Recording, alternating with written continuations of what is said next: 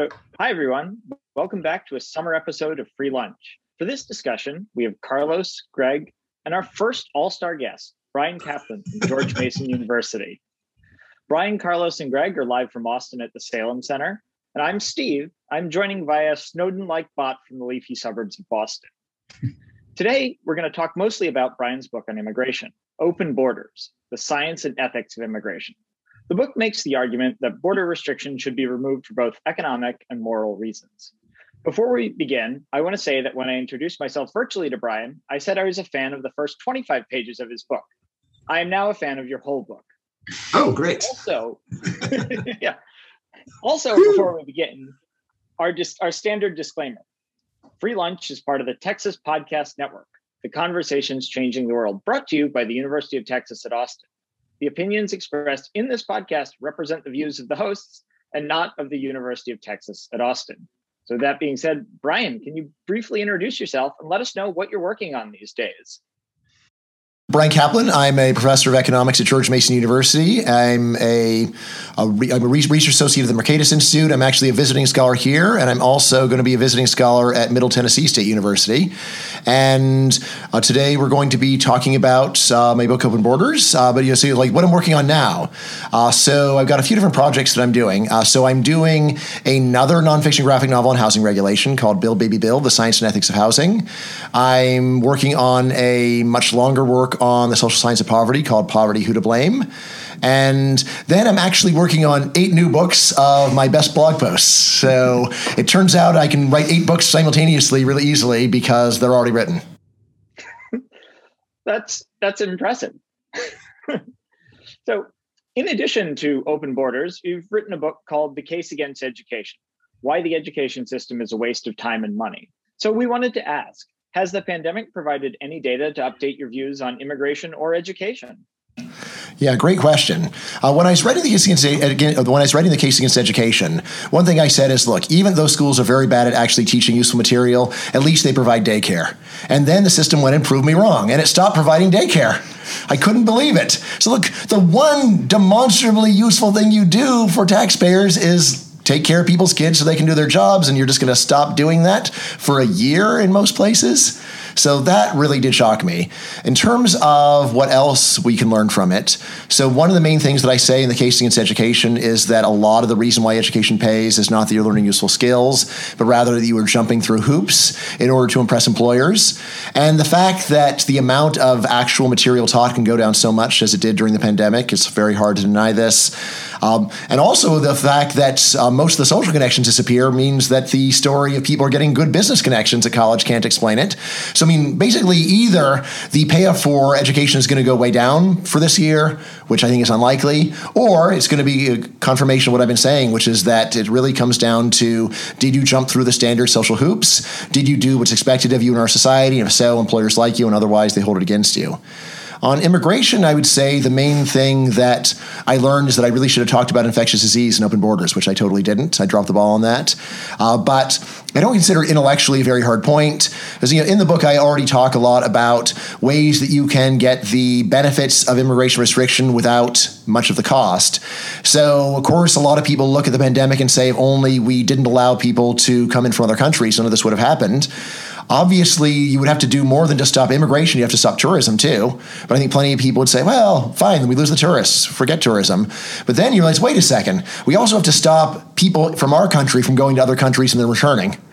And at that point, you will say, gee, isn't there something we could do to not trap everyone in this country for their entire lives for fear of them bringing back an infectious disease?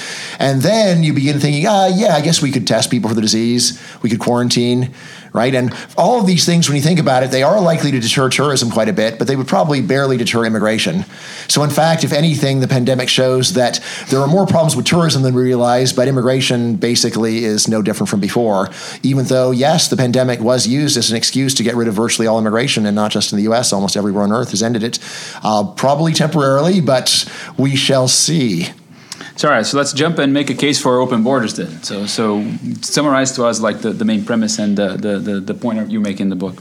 Right. So I start with the question of why would you want to stop someone from coming to your country? All right. Now, if you say, well, it's the same way you don't want to have a house guest hanging around for too long, it's like, no, it's not really the same because a house guest lives in your house with you, whereas an immigrant lives in their own place when they show up. Maybe they live with a relative one of them there, but immigrants do not move into private property without the permission of the owner. So that simple intuition of it's the same thing as not wanting a house guest does not make much sense. So then there's a question of why would you stop someone from just coming here to go and get a better job, live in a place where they'd rather be? So given if they would normally just be paying their own way, then why would you want to interfere with that? And that's where I start by saying it seems like there's a moral presumption against doing this to someone. If you didn't have a good reason to say no, then you should say yes.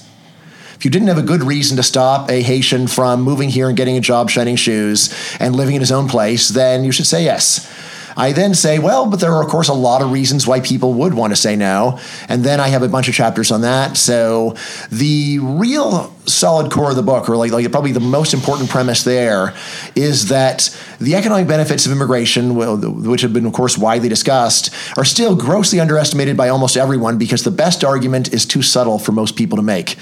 Right? And here is the best argument, economically speaking. It's very simple, but it's very solid and it's very big. And it just says this when an immigrant moves from a poor country to a rich country, they get an enormous increase in their earnings. For example, when a Haitian moves to Florida, it would be very typical for them to start making 10 times as much money. All right, now, why is that? It's probably not because Haitian employers are mean and American employers are nice. It's because the productivity of those workers is much higher in rich countries than in poor countries. This is obvious for something like agriculture. When you take a third world farmer and you move him from the third world farm to a first world farm, he just grows a lot more food because thing, things are so much more functional here. We are much better at taking human talent and turning it into production.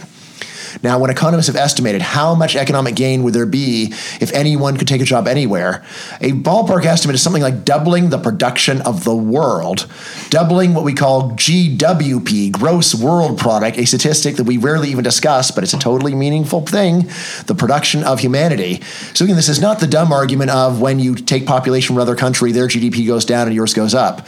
This is the smart argument of the combined GDP of the sending country plus the receiving country goes up and it goes up by an astronomical amount per person because there is there are such large differences in productivity.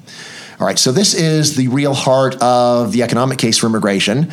And then when people start saying, well, what about the distribution? Here again, we have great historical evidence that anytime there's a large increase in production, the benefits are widely shared. There is no such thing as a time when there's a large increase in social production and only a small number of people get the benefits. So, the Industrial Revolution, this is not like rich people wearing a million t shirts each.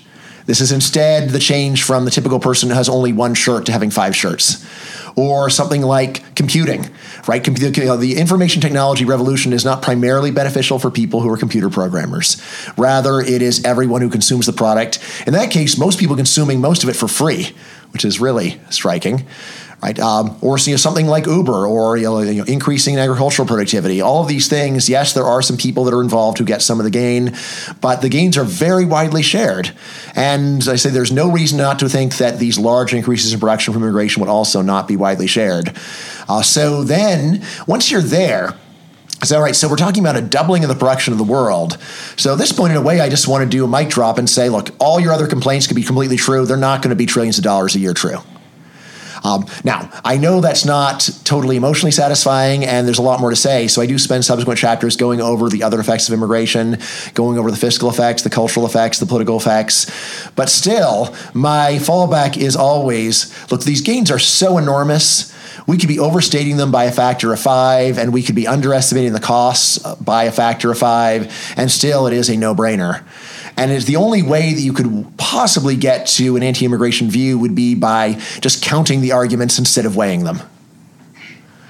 So let, let, this brings up a I just, just this brings up a point. Oh, sorry, Carlos. Go ahead. No, I just that's just a, the a quick quick clarification. So it's easy to imagine the reason why the place mm-hmm. that's getting the, the, the, mm-hmm. workers a high high productive a worker that moves into a high productive place will have will produce more and therefore generate more GDP for that country. How about the place that loses that worker? Yes. How is that that mm-hmm. that place is benefiting in equilibrium in the end? Yeah, that is a great question.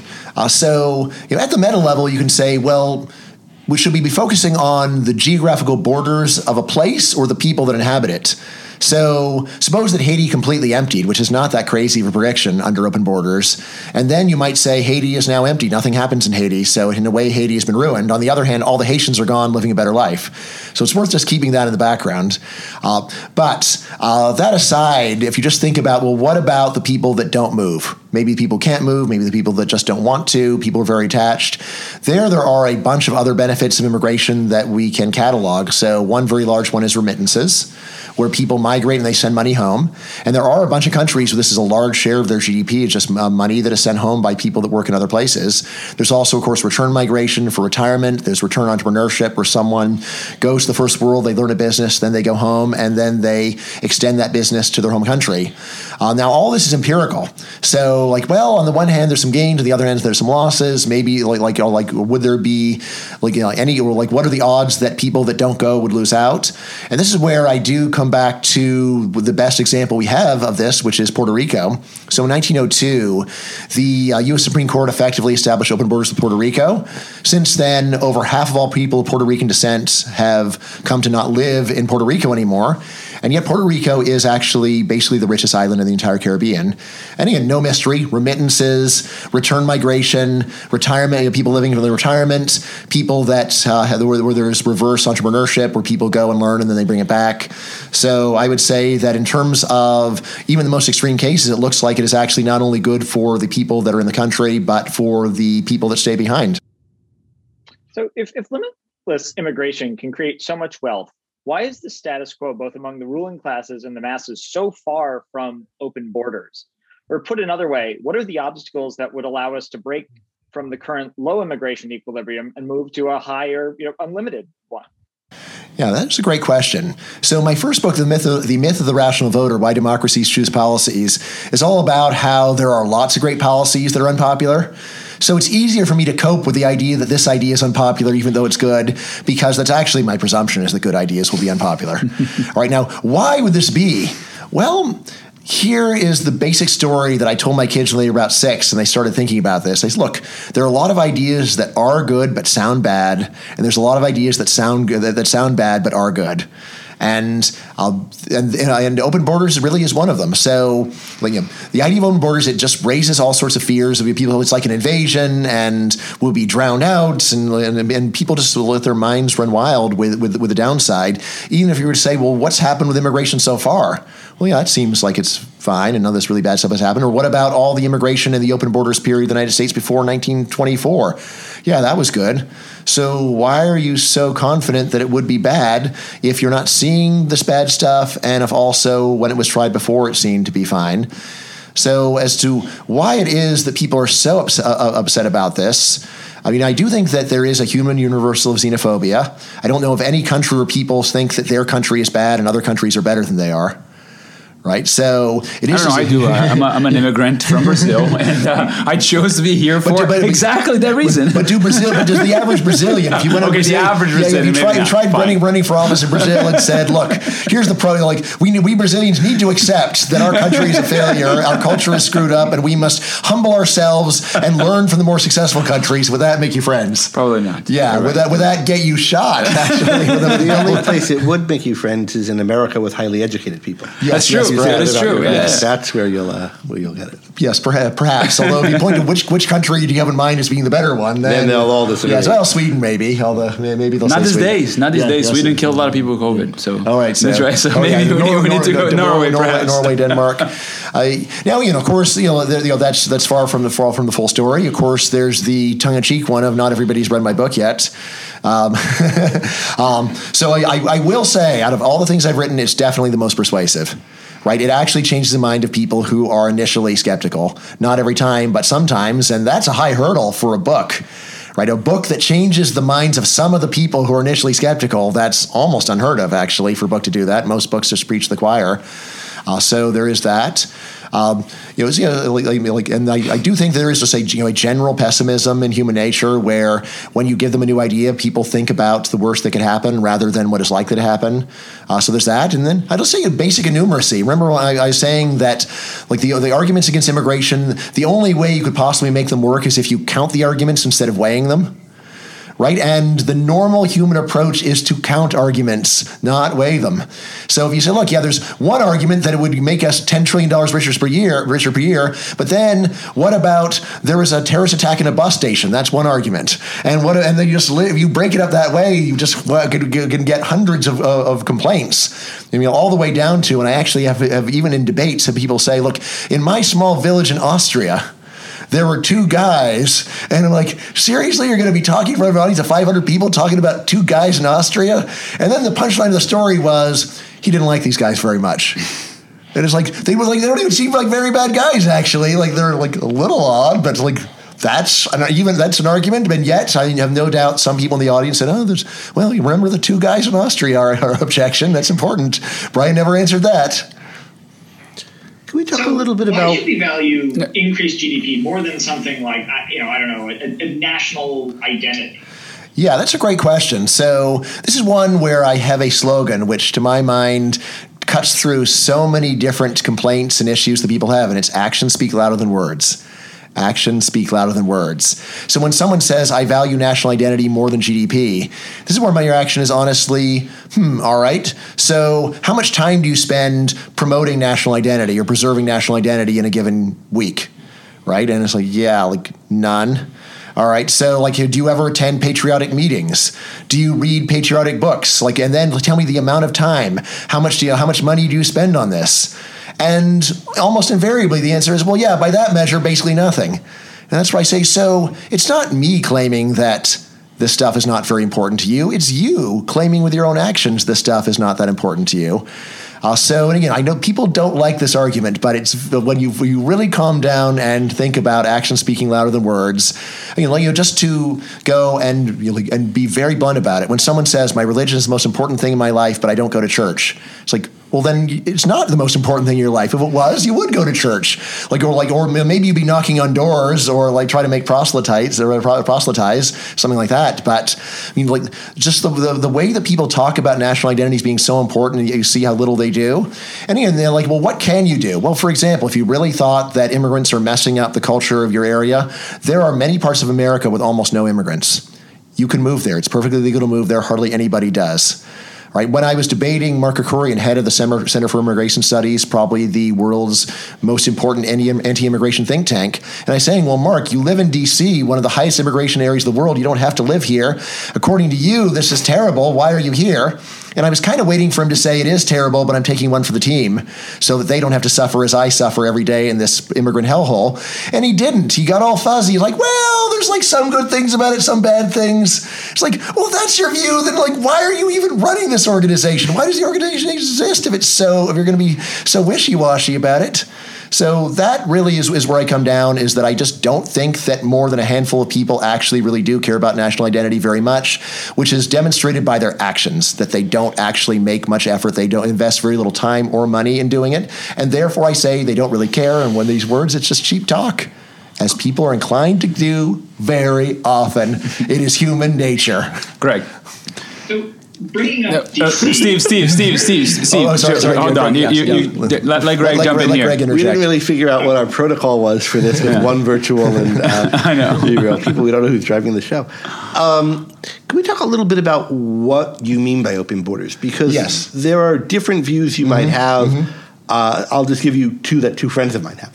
Um, I have a friend who thinks crossing the border. Actually, this is Harry Binswanger. You mm-hmm. mentioned conversation earlier. We were talking about this, and his view is crossing a border should be like crossing a street. Mm-hmm. Uh, the government should need probable cause to even look at your papers when you're crossing a border. Mm-hmm. Um, another view is that borders matter. Um, the government has different mm-hmm. responsibilities. There's reason to check whether people come in and not. There might be situations, say a pandemic or something, where you might have to have heightened scrutiny, but the um, policy of a government should be we let people in whenever possible, though we, you know, look at passports and so forth. So there, there's mm-hmm. control at the border, but the control is for mm-hmm. the purpose of enabling immigration, enabling tourism, mm-hmm. while stemming criminality or infectious disease. Which of these positions um, do you have in mind under the heading of open border, or are you agnostic mm-hmm. between?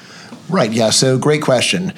If someone were to say, "Well, just what does open borders mean?" I would just say, in one sentence, it means that you know any any non criminal on earth is free to live and work in any country they want. So any non-criminal on earth is free to live and work in any, any country they want. Criminal here defined in the normal way of someone who actually is a murderer, robber, robber, rapist, that kind of thing. Not their government's put them in jail for saying the wrong thing or whatever. Because uh, of course that is one reason why people want to leave is because their government has ridiculously branded them a criminal just for the crime of disagreeing with the government. Um, so you know, I would just define it in that minimal way. So it's very it's consistent with your second th- with your with your second standard. I would say it is an interesting question as to whether it is actually a good idea to go and just make it like crossing a street. And I would say that having uh, been around Europe during the pre-pandemic period, that street crossing model is really good. Like it's really nice to be able to just drive across borders going 160 kilometers an hour. Which I guess maybe I haven't gone quite that fast, but uh, yeah, maybe once. uh, so I mean, I mean that's one where I would say you know two things. One is if you need to have these moderate restrictions in order to reassure people, then I'd say that's a very small price to pay to get the enormous gains. And then, secondly, there may be some extreme circumstances where it's not just reassurance, where it actually is doing considerable good. Um, I would say that if we started off with a street crossing model and someone said, let's go and add some restrictions, that's where I would say no way, because this is the first step on a slippery slope. If it was t- right now and then we roll it all the way back, that's where I would be more, much more inclined to say, all right, well, maybe, maybe it's, maybe it's justified, maybe not. We can, like, it would make sense to at least see it. And in any case, we don't want to alienate people for just over this very minor issue of whether it's 100% or 99.9%. So, uh, you know, I'm, I'm sympathetic to the binge playing review in the end, but I don't, you know, it, it, this is not one where I have great confidence on. It's one where I can really see someone disagreeing. Um, on the other, you know, on the other hand, I would be inclined to say, let's get in, get in the car and drive uh, 160 kilometers an hour between Austria and Germany and see if, uh, and and come to appreciate. Look, there's all of this going on, and yes, there's a few Austrian criminals that are slipping through into Germany, but um, you know, that doesn't seem that bad, all, all things considered. So the raising of Germany, um, Carlos, I know you. no, uh, that was a good one. Go ahead. Go ahead. No, uh, so Germany is an interesting model here because we did have a case of uh, a huge. Um, you call it a migration surge or a refugee surge mm-hmm. into Germany in particular. Mm-hmm. Uh, it was let's put it. It's been very controversial. Yes. So um, it might be useful to talk about. Mm-hmm that case, the kind mm-hmm. of complaints there have been against Merkel's policies, yeah. what's going on in Germany, what we expect mm-hmm. for the mm-hmm. future of Germany? Yeah. So, of course, the really big migration crisis in Germany happened under the uh, uh under divided Germany, when there was something like 10% of the population of East Germany fled to West Germany during the period when they could.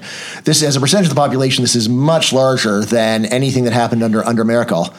Right, and most of the complaints that you would have against them, you could ma- you could have made, that you would have against the latest wave, you could have had against the first wave as well right? You know, all the way down to they're fleeing from a communist country. Perhaps they've been infected by communist ideology and are going to come and undermine our system here. Um, but you know, so that said, you know, the the actual number that came in, it got an enormous amount of media attention. But when you realize they're being spread over the entire EU, then it was actually a very a very small amount relative to the population of the EU. Uh, so I would say there, you know, there is a reasonable complaint about the migration, which is just that in the European welfare state, there are a lot of benefits that are available for them, and I can understand why people would be resentful of paying all these benefits. We could also say, look, it is the laws of your own country that says they get these benefits. There wouldn't be any problem for you to specify limits on them or durations or anything else, or just say that foreigners are not eligible for these benefits. But in terms of the actual effects, I say that there's a big contrast between the unsung great benefits of allowing refugees to move into the EU in general, and Germany in particular, and then the heavily publicized complaints. So the heavily heavily publicized complaints are ones that we don't need to talk about very much because they're so familiar. So these are ones where people will say, "Look, we found like like a couple of them turned out turned out to be terrorists, and that's really bad." And also, uh, unsurprisingly, when there's a welfare state, they don't immediately find jobs. Although you know, over over the course of a few years, it's a much higher percentage wind up getting work right? And then just complaints about like, you know not sharing our culture and like how do we know what's going to go on here? Or like there's also the famous incidents in some train stations on I believe like New Year's Eve in Germany. So again, and I say, and I say if you go and just add all this up, it turns out to be a very tiny percentage of all the crime happening in the EU during this entire period. But it gets a lot more attention because it again it, it is emotionally very affecting, right? It is it's not just crime; it is foreigners committing crime in a very dramatic way way.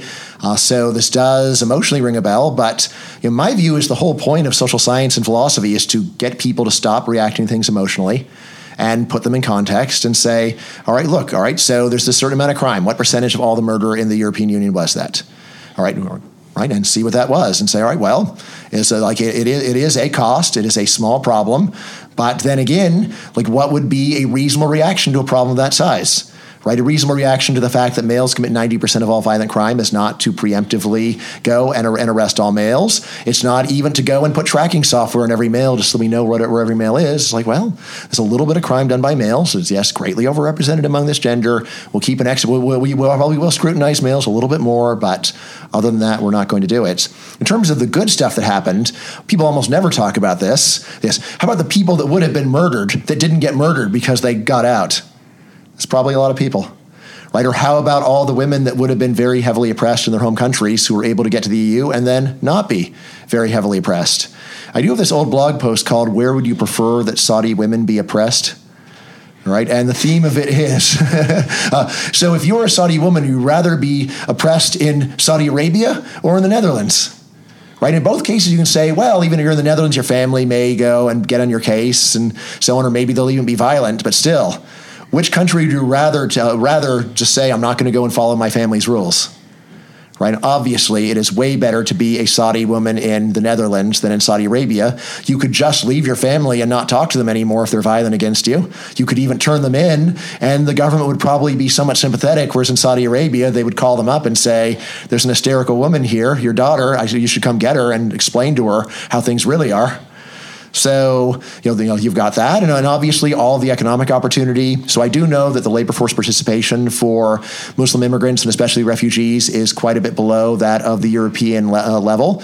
Part of it is actually people really do need some time to to adjust to moving to, to a new country where they're unfamiliar with the economy and the language. Although again, I say most of that actually simply comes down to the European welfare state because if you show up not speaking the language of the country you're in and you have no money, you will find a job right? Again, especially, of course, there's already quite a few other people from your country that are there.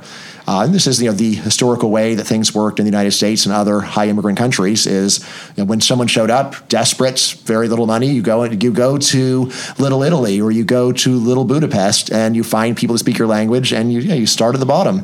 But you know, starting at the bottom in Little Italy is way better than where you where, where you likely were back in Sicily, and obviously it's way better than being in a Turkish refugee camp. No doubt about that. So, what about the idea? Um, you talk about would you rather be a Saudi woman oppressed in Saudi Arabia mm-hmm. or in the Netherlands? What about the worry that the influx of immigrants from oppressive countries into the Netherlands, into Germany, into the United States um, will change the culture, change the political values in those culture in those countries, and make them lose the kind of freedom they have. Now, this is something mm-hmm. you discuss mm-hmm. in your book yeah. about voting patterns, and yes. It's a good topic to. Yeah. So my first reaction is us. That's a really, if there's a change, it's going to be very, very, very small.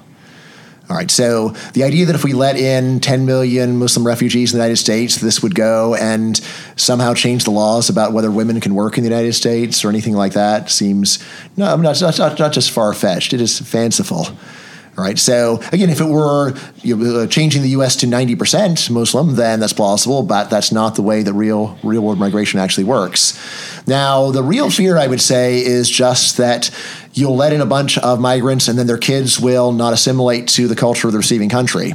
So, there for the United States, we've got good data, and there's also reasonable data for the UK. And this is where I would say that there's again a big disconnect between what you see in the media and what you and what we actually see in the data. On the media, they'll go and show you, you know, the, you know I'll say, well, I suppose this is a British case. You, you know, this young, this young man was raised in a family of secular Muslims, but he became a violent terrorist fighting for ISIS. Right now, why is that kid on TV? Because he is the exception that proves the rule. Vast majority of kids that are raised in Muslim households in the UK don't go and volunteer for ISIS or anything close to that. Now, if you're wondering, well, so how much assimilation is there? The way that people usually want to do it is they go and find any difference between second generation immigrants and the native born population, and normally then it's easy to see. And I say that is not a good measure of assimilation.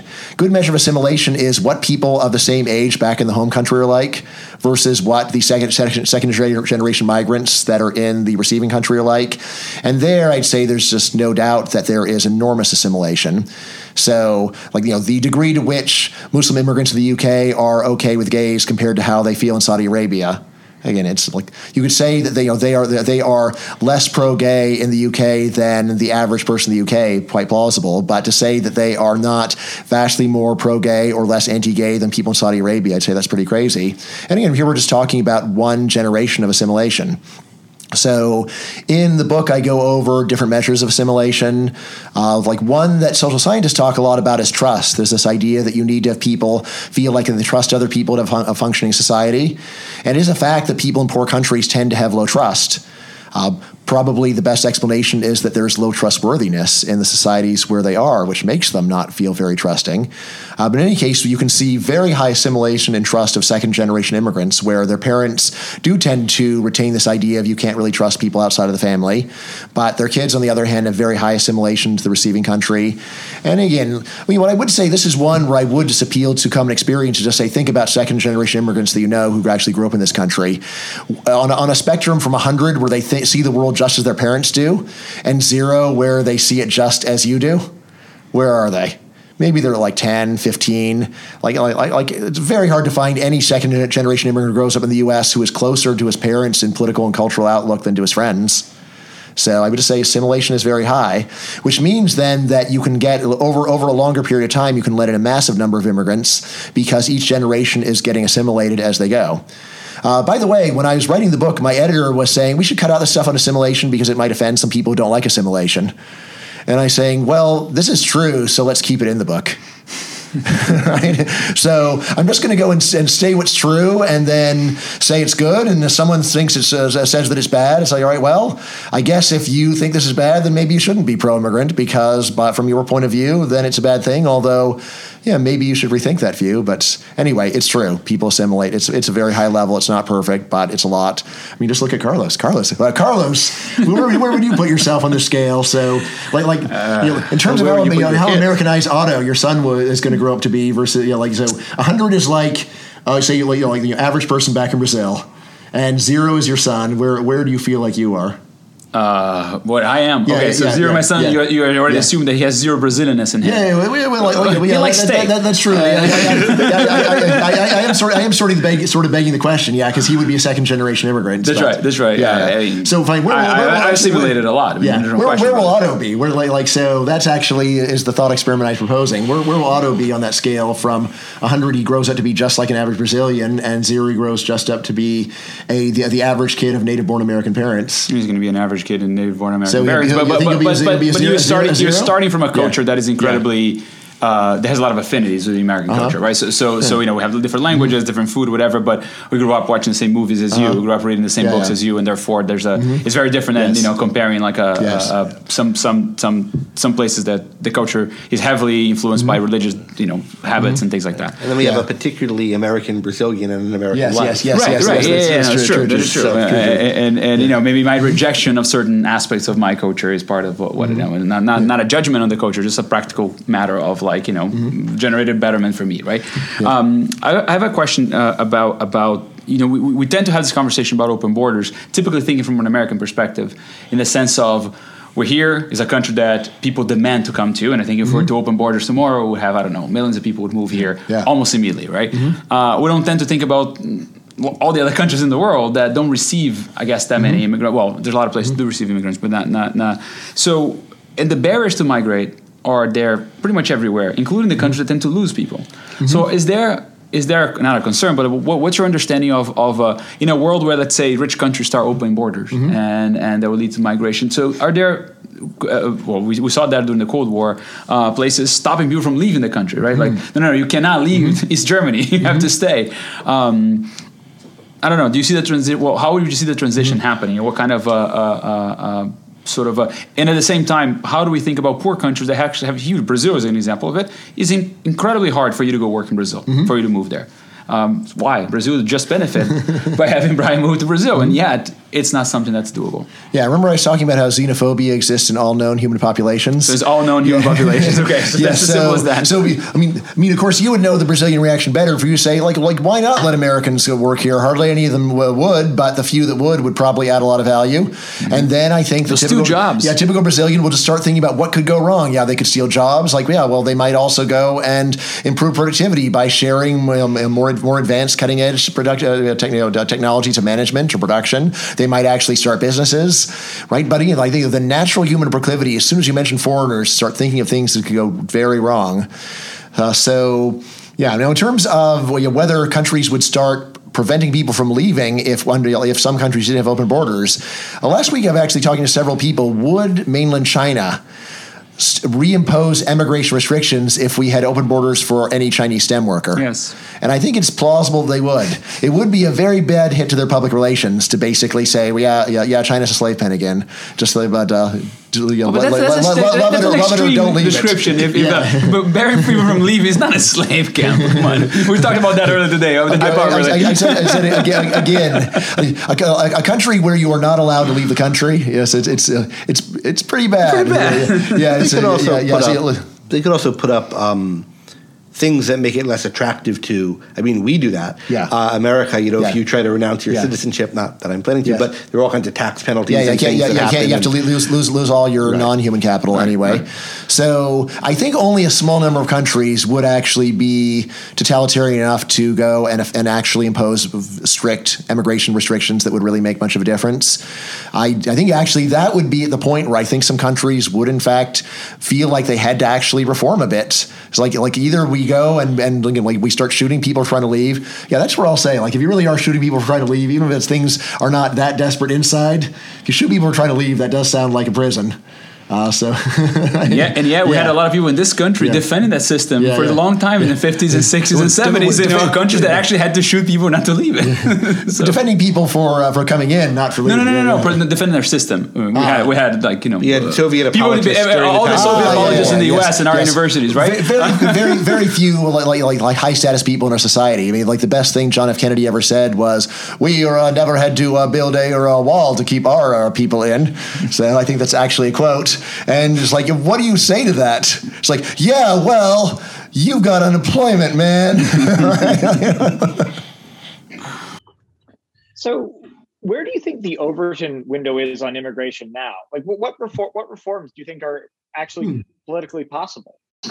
Yeah, that's another great question. So, uh, Open Borders was just on PBS last week. So, we're in the Overton window. We got an eight, eight minute segment on PBS. People are talking about this as something that isn't so crazy that you change that like well I'm not, I'm not even gonna I'm not gonna cover this. It's not even worth it. In terms of what's actually likely to happen in the next 10 years so like obviously the dream act is the one that I think is most likely to happen. And again it's one where it's only not happening really for strategic reasons because I think that most Republicans want it as well but there's some sense among Republicans we don't want to just give the, give the Democrats this for free. We want to make them give us something back and the Democrats like no no no we think we hold out we can get you to give it to us for free but anyway, so the Dream Act is one that hits all the right buttons of human emotions. And again, like I'm the first to admit that, like if know, my win, it probably won't be the arguments that won them. It'll be that it, the, the emotions wound up going the right way, and that's actually what really happened. You know, just like with letting in a lot of refugees from the Syrian civil war into Europe, it wasn't arguments that did it. It was a photograph of a dead child on a beach. That I think uh, was the reason why they, they, they bent the rules and let a lot in. So in terms of like other things that are reasonably likely to happen, I you know th- see things like raising the number of H one B visas.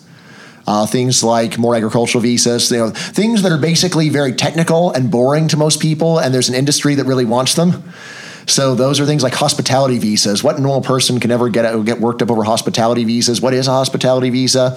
I mean, I actually was at a big anti-immigration conference brought in as the devil's advocate, and later that afternoon there was the boycott Disney group where they wanted to boycott Disney for going and hiring foreign workers to work at Disneyland. You know how you see the Disney workers have the little badges saying what country they're from? Well, why is that? It's because of hospitality visas. But anyway, I've already probably bored people who are listening with the, with the details of this, but that you know that I can see happening. And then you know, so like like easier family reunification. That's something that uh, that, that seems plausible as, uh, as as also being doable. Um, and then those you know, all seem very minor in terms yeah. of the amount of people coming. Yeah, in, yeah, right? yes. So, so that's true. Uh, you know, just going back up to the refugee quota. So, like, we've been way under refu- the refugee quota for a long time. So that's something that's pretty easy to do. In terms of like any major legis- legislative change, again, I think that's very unlikely for the next ten years. I mean, I'd put that under ten percent in a good direction overall, and maybe like twenty percent in a bad direction. Uh, but uh, I mean, in terms, in of, you know, things in a good direction, I think you know, like you know, things things relating to just more work visas and just expanding work visas, so you're not really trapped with any one employer. Uh, so those seem like realistic things. And then, sort of at the outer edge, would be like a free migration agreement with Canada. Which I think people would have actually almost nothing to say about it in terms of argument, other than, well, then what's next? Mexico? Aha, I caught you. This is the part of your plot to go and get open borders with Mexico, which we definitely don't want. Uh, by the way, Carlos, you're reminding me that when people say we don't want non-Western immigration, and they're like, well, what is Latin America? They speak Western languages, they practice Western religions, so they're not Western. Like, And they're in the West. yeah, That's right, oh, and they're in the yeah. well, uh, the West is actually supposed to be Europe, I thought, but uh, global they- north. yeah, yeah, the Yeah, global they- north. But now, yeah. but yeah, but anyway, uh, that, that is one where it's like, hmm, uh, I don't know what's going on there, but I don't like it. yeah, a, a version of that is so. There, there's there's some discussion on the on the on the right at least about skill based immigration, right? So, well, if, we, if we make some sort of barrier Mm-hmm. yeah. in terms of skills, and, and which would be, I think, very easily Yeah. to justify with your, your open borders Yeah, with yeah. Canada, for Yeah. example, or with Europe, and Yeah, even yeah. that, it Yes, seems, yes. seems to be like a Yeah. why the U.S. doesn't have an open trade and immigration agreement with Europe seems to be a, a terrible wasted opportunity, right? Mm-hmm. Yeah, and. Mm-hmm. and one that's much easier to sell, I think, to people than than the notion Yeah. of you know different cultures or whatever, right? Although I don't know, people have Mm-hmm. Yeah. objections to Polacks or something. I don't know. Yeah, I don't think so. Possibly slippery slope. Partly, I mean, so like not speaking English bothers people, obviously. So like people want fluent English speakers and ideally nat- native-born English speakers. And there's a lot of Americans who just don't like hearing an accent. It's not something they advertise, but it's pretty clear. Uh, but yeah, but like not over, no overs with Canada. So again, that's something where it seems within the Overton window, and yet eh, it's a little hard to say that it there really is. Just, it's like there's no reason not to do it, but it's weird. And if there's no reason not to do it, but it's weird, is it in the Overton window or not? I don't know. I mean, I- and I go back to the question at the beginning about the pandemic that has actually created a more skepticism, I think, towards that. I think we're still we actually still have a closed border, literally a closed border with Canada Yeah. right now, and I think they'll be that, they'll be the using the Canadians' fault. justification. Hey, Canada, if you're listening, No, I know. shape up, Canada. Shame on you. No, but they You're- don't you're- want you're either. being crazy. But they don't want either. That's the thing. Yeah, Yeah, yeah. yeah. but if, if Canada, I think like this is one where I think if Canada were, were to go and just say we're like we're totally ready, we're done. Like I th- I my I, I think it's actually more likely than not the U.S. would, would agree within a month to do, to do, to do it too. But- oh, the the, the, the, Yeah. the travel ban. Yeah, yeah, yeah, yeah. So, I, yeah, so I think that, you know, America's is so much more open than Canada, and the Canadians are just being crazy. Let me ask a question that that imagines, I think, a very different world than we're in, but it's a world that I think a lot of people think we're in, Mm-hmm. something more like it. So, suppose you're a small outpost of Mm-hmm. civilization and positive good values, however you define those things. Sure, sure. Um, I have my way, but in a world that the all the countries around you are very hostile Mm-hmm. to that. I think. Um, this will be maybe the most controversial thing we say here. I think a, a decent case could be made that that's the case with Israel and its Mm-hmm. immediate neighbors. But whether you think that or the reverse about Israel, imagine a country like this, a small country surrounded by a sea of hostile countries Mm-hmm. to it. It has, they're not at war with it, but they're very Mm-hmm. different kind of views. In this country, there are values that support uh, democracy, freedom, uh, good treatment of religious minorities, etc. But it's a tiny island in the world Mm-hmm. surrounded by every place else that is very different. Uh, would what should the immigration policy of such a country look like? Is Mm-hmm. open borders even the right policy there? And if it's not, what's different about our world than Mm-hmm. that? That Yeah, so that's a great question. So what I do in Open Borders is I never say, look, first principle says immigration should always be free. There's an argument that says it shouldn't be, so the argument's wrong, or I, or I don't care about it. Instead, I always try to just calmly go through the numbers on the objections. So I say, look, I'm not an absolutist. If you had to go and steal a dime to save the earth, steal that dime. Definitely steal the dime. If you have to go and restrict the immigration of one person, prevent civil war, even this totally innocent person, like, well, see, that's a bad moral quandary to be in. But yes, uh, go and restrict the freedom of that one person. So it really does come down to the empirics. Atmospheric. So, like, how bad is it reasonable to think that things would be? So, like, mostly I just look at the, uh, the situation of the United States and I say, like, we just look at not just the opinions of the people that migrate here, but a reasonable prediction of the of the people that would migrate over borders. Their views, though moderately worse, it's only a moderate difference. They have low voter turnout, and they would not be a large percentage of the population for a very long time. And by that point, they'd be assimilated. So I say for the U.S., that's why there's nothing to worry about, or you know, like almost nothing to worry about. Israel, I will say, is always a much harder case. Although even there, I want to be very specific and say, look, like, like, so, like it is plausible that Israel has a reason to be nervous about letting letting in Muslim immigration. This is not a good reason for Israel to prevent immigration from anywhere else on earth that is not hostile to Israel. Uh, when people say, "Yeah, but then it wouldn't be a Jewish state anymore," I say, "Yeah, that's not a good enough reason to not let people in." To say that it's good that it's going to go and change our culture from one where almost everyone has this religion to some other religions that are also compatible with with freedom and human rights. Uh, Right, and also, also worth pointing out, like, if Israel did do that, their population would probably grow so much that they could, that probably wouldn't be that dangerous for them to let it, let in Muslim immigrants. I could also say that you know, this argument is not a good one for preventing the uh, for preventing, preventing you know, Muslim guest workers, which actually used to be very standard in Israel until uh, in previous decades. So you know, the way that I put it, I, I have a chapter called Keyhole Solutions, and it's always about all right. So maybe you're still worried, and I have not properly quelled your fears. Maybe your fears are actually reasonable, but then still the, the question is not just is, uh, is right. So how can we address your fears in the cheapest and most humane way possible, rather than just using complaints as a rationalization for what we already do? Right. So look, if your worry is about Muslim immigration, then say, all right, then everybody else can come right? So we're only worried about them. And then if your fear is, well, we're worried about them voting, all right, fine. How, they, how about they can they can come, they can work, they can live, but they can't, but they're not allowed to vote. Or if you're worried, worried if your fear is about crimes, like, well, look, males commit almost all violent crimes, so you should still let the women in right? And so on, I mean, which is just a very different out, uh, way of looking at the situation than almost everyone has. Because, say, almost everyone else is looking for a way to rationalize what exists. And I'm trying to trying to say, look, open borders should be our presumption, our starting point. and then if we, then if we're going to go and bend that, we should bend it for very specific, narrowly tailored reasons based upon hard evidence rather than just paranoid speculation.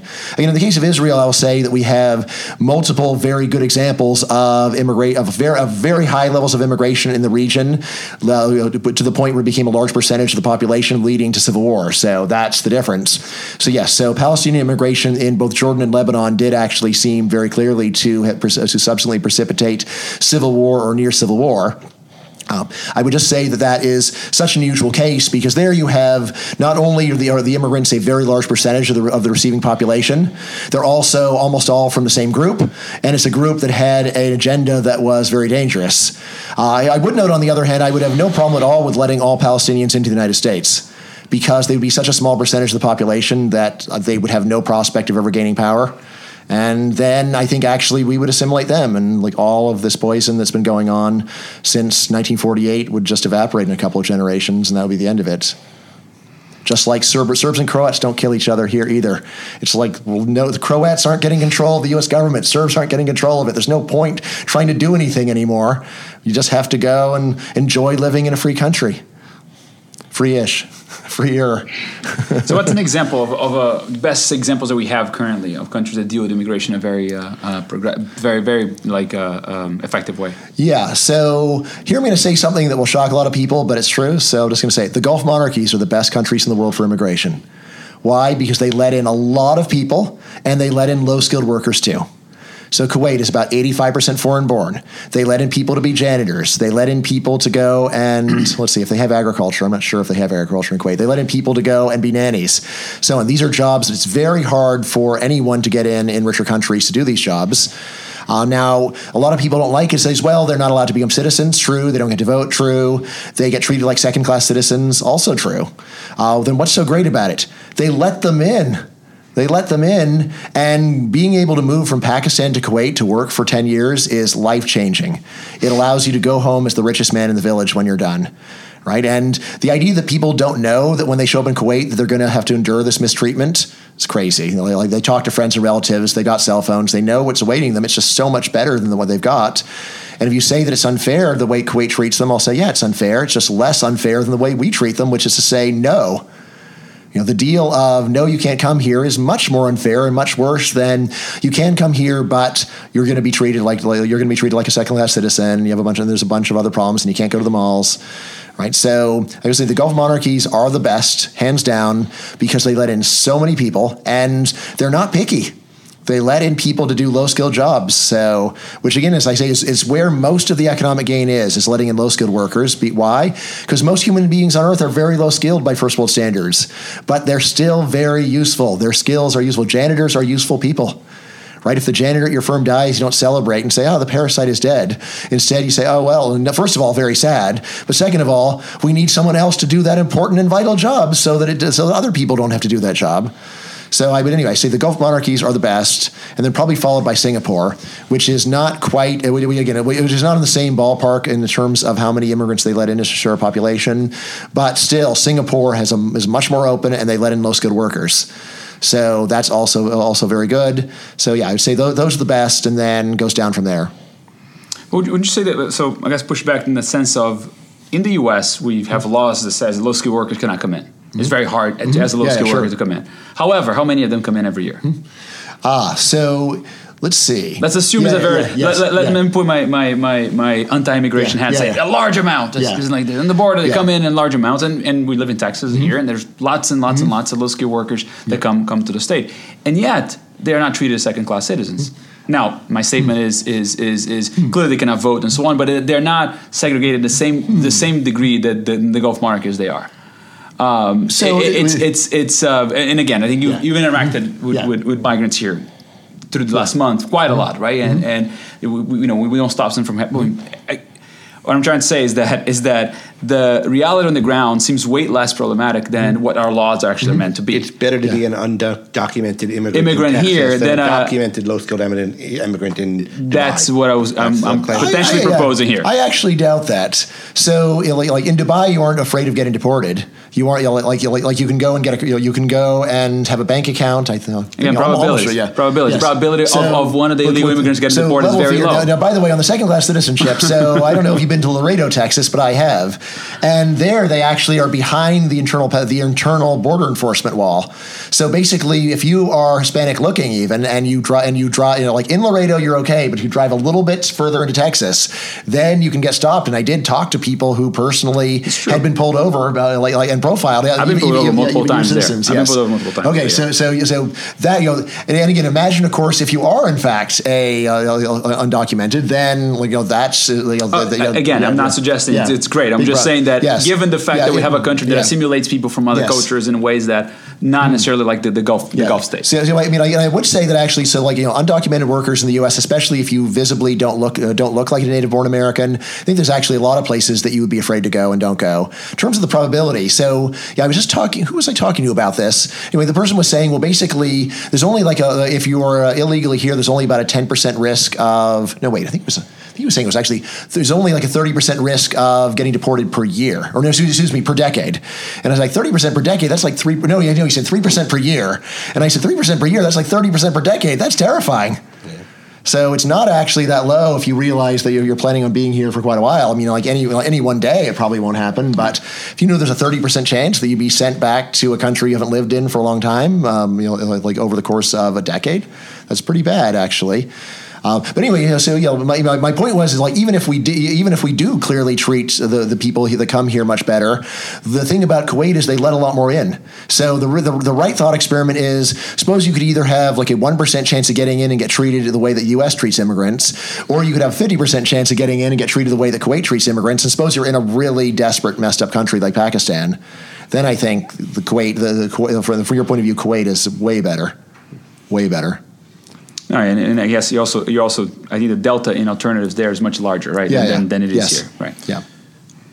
So I, th- I suspect there are people who will watch this who will think, here we are, these kind of elitist academics talking mm-hmm. about this kind of thing. It's all good for us in our gated neighborhoods, but um, it's bedlam down at the border.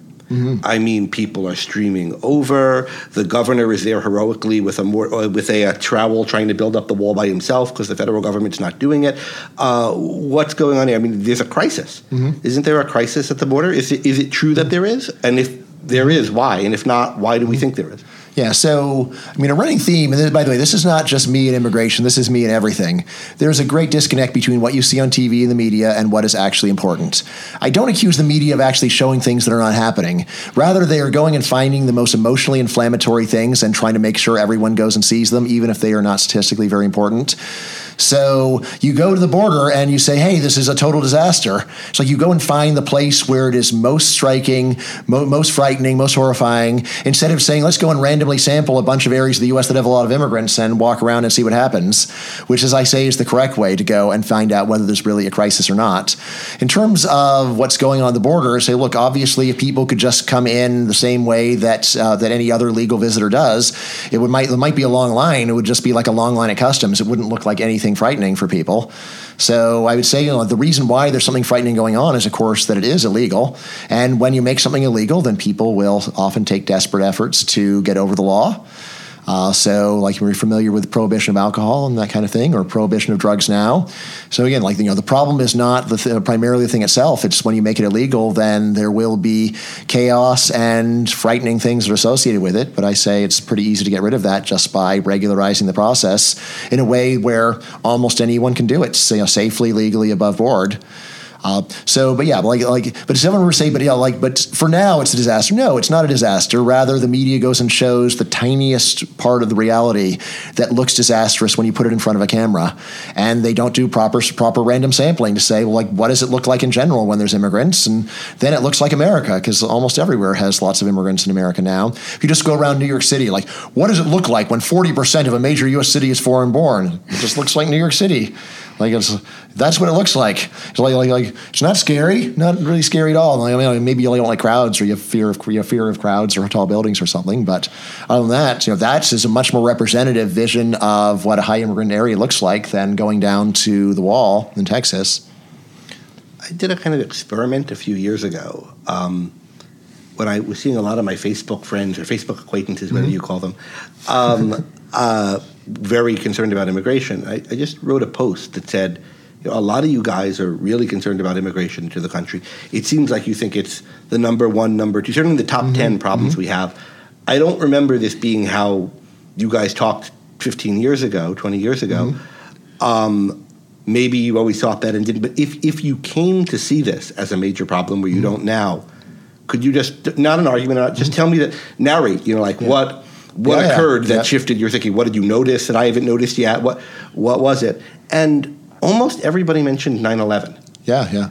And I thought, but that I mean, they were tourists. yeah, I was on tourist and student visas. Was it zero or one of them was on an immigrant visa? I can't remember. Yeah, and it's not. Yeah. I mean, that might be a particular yeah. reason to yeah. tailor from a particular place. Or yeah. it's not like gardeners mm-hmm. and, and, nannies uh, and construction workers and all the people coming for economic reasons from this. But it was striking to me how many people said mm-hmm. that, and how many people just quickly made that jump to it's a, a crisis. We're being invaded. There's a, the culture is going to mm-hmm. shift, and didn't see the need to argue for the steps, like mm-hmm. not argue to narrate the steps, right? yeah, yeah. To say like I first noticed it with uh, with Muslims, and then I started to mm-hmm. worry about this other thing. It was as though it were kind of self evident. Didn't you? Mm-hmm. Didn't you see the mm-hmm. buildings come down? And maybe this is your comment about the xenophobia people feel. Yeah. Or, yeah, I mean that, or like, or just more general, generally. So, like, like, what do you get from the news? You get hysteria and hurting hysteria and hurting. So you show things that are extremely upsetting. Like, like I understand why 9/11 is very upsetting. My wife worked was working there just a couple years before. So you see that and the normal human reaction is, "Oh my god, this is the end of the world." And then it takes a lot of intellectual effort to say, it's very vivid. It's very striking, but it's not the end of the world. It's one per, less than one percent of all murders over the last twenty years, and murders itself less than one percent of all deaths. So it's like less than one ten thousandth of all deaths. It's worth doing something about it, but it's not worth going and changing our society in any deep way to deal with things like this.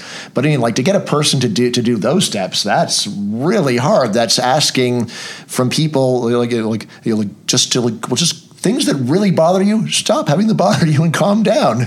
Right? Uh, like, of course, the classic way to not get people to calm down is to say calm down. But right, so I mean, you know, so so yeah, so I think so. There's that, and then you know the xenophobia as well. But again, of course, xenophobia I would say is just a constant human trait, but it does mean that you are sensitive to certain kinds of things. So you have a pre-existing xenophobia, and then something happens, uh, which then goes and activates the xenophobia at a higher level. So I think that's that's a lot of what's going on. And again, then you know, like so much of the way people look at policy, it's not to go and say, here's a problem. What would be the best policy designed to deal with this problem? Instead, it's there's a policy I want. What problems justify it? And so, like, if like in your guts, your reaction is we got to get to we, like immigrant immigration immigration has to be stopped, then you saw 9/11 that justifies it because if we didn't let in foreigners, that wouldn't have happened. And it's like, yeah, but isn't there a, a narrower thing that could have been done that would have all the all that would solve all the problems you're worried about without going and causing immense harm to a bunch of other people who have nothing to do with it? And again, but you're already going and trying to get someone who's very emotional to not be emotional, which is really tough. I mean, personally, I, I always try to lead by example right? And I never accuse anyone. I'm well, like almost basically if it's the point where I have to accuse a person I'm talking to to be emotional, I kind of feel like I like there's like I've already lost I've already lost the argument. And I'm not going to persuade the person. Always better to say there's some other people, obviously present company excluded, who are emotional, and let's think about what's wrong with them. And I'm sure you can see this with with students. It's always easy to say, well, look, obviously there's the great intellectual tradition of economics. And there's people like your parents who are probably very economically literate. And then which of these two culture subcultures do you want to affiliate with? With the great tradition of economic reasoning or with your parents, right? And, and you know, never suggesting that, that you know, like, like I don't don't want to say like you'll reject your parents' economic illiteracy, but just saying, look, there's there's a choice here, and like whatever one you want to do. Uh, you know, it's sounding like you're one of these academic people are afraid of. That's right. well, I mean, like, my goal is to, yeah, I mean, perhaps their goal too is to send them home at Thanksgiving and change their parents' mind. But, but you know, like uh, leading by example. Never con- don't want to condemn anyone. Don't want to make anyone feel bad. Just want to want to be sunshine and light. And uh, so, and like, like you know, win people, win people over, make friends, and have them make more friends. That's the approach that I believe in. That's what I try to do in Open Borders. So many people have read it and say, like, this is one of the few books where you don't seem to be angry at anybody. Really, you're not condemning anybody. You're Like, yeah, I want to change people's minds you don't change people's minds by saying, first of all, you're you're terrible. Second of all, although the word xenophobia is a big one that I think carries a lot of negative emotions to people too. So that, I don't know that it's in the book. Is it in the book? Hmm? I that word. Uh, you know, at least if it is, it's almost like maybe yeah, maybe a couple maybe a couple uses. So I don't like so the it might be in the references actually, um, but uh, yeah, like so. The, like, there, there, there, there, there, is perhaps it's, in the subtext definitely, but but again, like you know, subtext is almost impossible to, to control. But you know, just just to be friendly to people and you know, like treat people as if you're assuming as if thing you know, like good things are possible. You know, it's just it's it's wise even when it is not accurate. So we're running out of time here. I want to ask one more question that I think has to do with your current book, which you, you're writing mm-hmm. on. You mentioned that you were uh, a book on, on building, mm-hmm. basically mm-hmm. do away with all housing regulations. Mm-hmm. It's almost like as open board and as, yeah. as, you know as it comes, right? Like no, no, no, no code 0 mm-hmm. code. Let people mm-hmm. build whatever they want, whatever they want, mm-hmm. right? As long as they're private property. Mm-hmm. Is that a fair assessment of the? Maybe you're not going mm-hmm. as far as that. Well, so I'm not not going to go that far. But let me get, yeah, yes, yes, yes, yes, yes, yes, yeah, like definitely the whole book is about housing deregulation and how the regulation is not just foolish but extremely destructive. And then on the question of why not just keep a few last ones, this is one where I think the slippery slope argument is very strong because if you if once you see the history of housing regulation, it just started with a few little rules and just saying, yeah, well, you know, like, like you know, just you, you just have to have you know you, you can't you can't go and put industry into this town. Like, what's the big deal? The industry can be one town over. But it really like housing regulation really was something where it started very small and now has become extreme, uh, really strangling, crushing, and like I don't think these these are hyperbolic terms. If you look at places like the Bay Area, where you could fight for twenty years to go and like put a duplex onto a house that currently has one house, crazy stuff like that. So, so then my question is, both of those things, in some ways, are people f- fear change, whatever you want, to, how you mm-hmm. want to describe that. People yeah. want like whatever they have around them, and they somehow mm-hmm. think it's optimal. Mm-hmm. Uh, very similar mm-hmm. to the environmentalist movement. No, no, yeah. no, no. Somehow what we have now is optimal. Like yeah. no, it's not. It just happens to be. And and that would and, be the most optimistic environmentalist I ever heard of. Okay, everything, things are optimal the way they are. That's no, no. I'd, well, well, show well, me these no, no, they were optimal circa 1820s. Yeah, 1820s maybe is when they were optimal. 1820, 1820 BC. That's right. That's right. so, but but still, it's a very it's, it's enormous fear of change. Oh, I don't want to see my neighborhood change completely. Oh, I don't see mm-hmm. the culture of my town or my country change completely. Um, and of those, which you were more hopeful for? Actually, because because both of them Yeah. leave a lot of money on the table. Immigration Oh, leaves a lot of money on the table. Housing regulation, he leaves an enormous amount of money on the table. Um, so, what you want to? I'm actually I'm more hopeful on immigration because there's Wow. been an enormous change in public opinion on immigration over the last 20 years. So we have a public opinion on immigration going back to the 1960s, I believe, and basically support for more immigration was under 10% of the U.S. population continuously for every known survey from the 60s up till about the year 2000. So it was an extreme minority position with less than one American in 10 believing there should even be more. Not, that's not open borders. That's just more than we got. And then between 2000 and today, it's gone up to about 30%. So gaining about one percentage point per year. Uh, so now again, maybe it won't continue, but you know these things do seem to have some momentum. So I think it's quite plausible it'll, uh, it'll be up to forty percent in ten or fifteen years.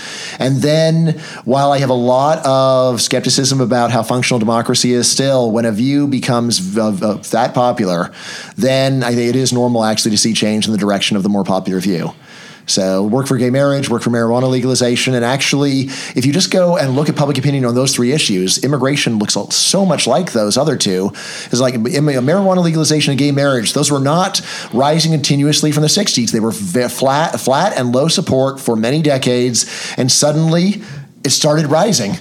And immigration is, is uh, some years behind. It is a much bigger change. I'm happy to admit that, but nevertheless, I, I'm, I'm more optimistic about that. For deregulating housing, uh, like I don't know of any good data on public opinion, but I'd be quite shocked if 30 percent of people would say, "Yeah, should we let people build, make it easier to build houses?"